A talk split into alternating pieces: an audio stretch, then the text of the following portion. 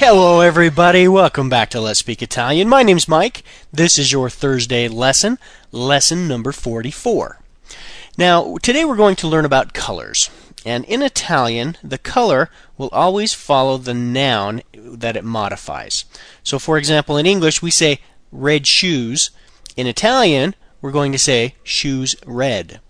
And then how you spell the certain color depends on the noun in which it's describing. For example, the first five colors I'm going to teach you, uh, they need to match the gender and the number of the noun in which they follow.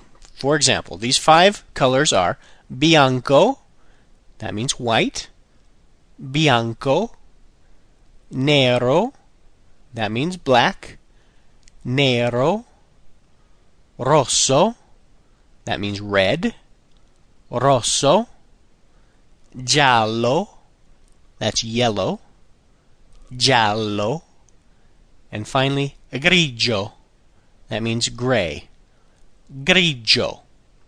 Okay, so they have to match masculine, feminine, and they have to match plural or singular.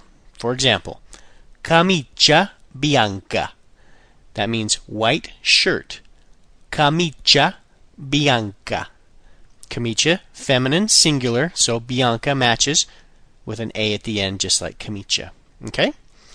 Pantaloni bianchi. White pants. Pantaloni bianchi.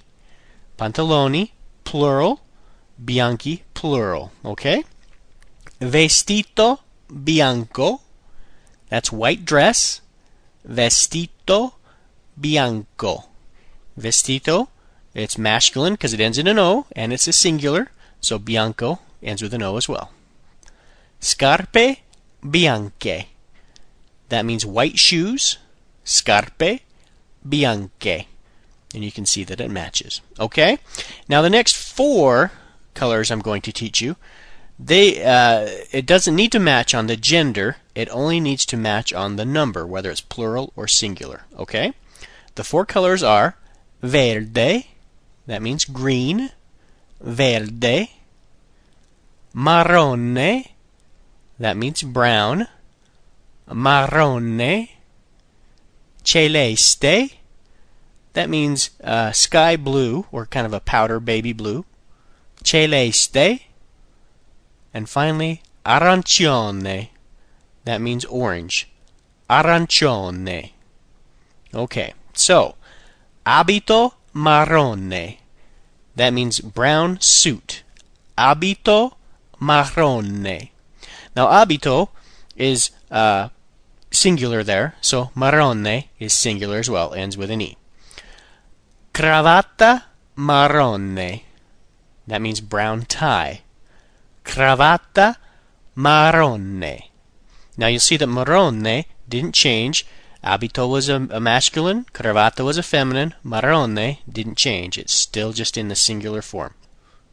Pantaloni marroni. Brown pants. Pantaloni marroni.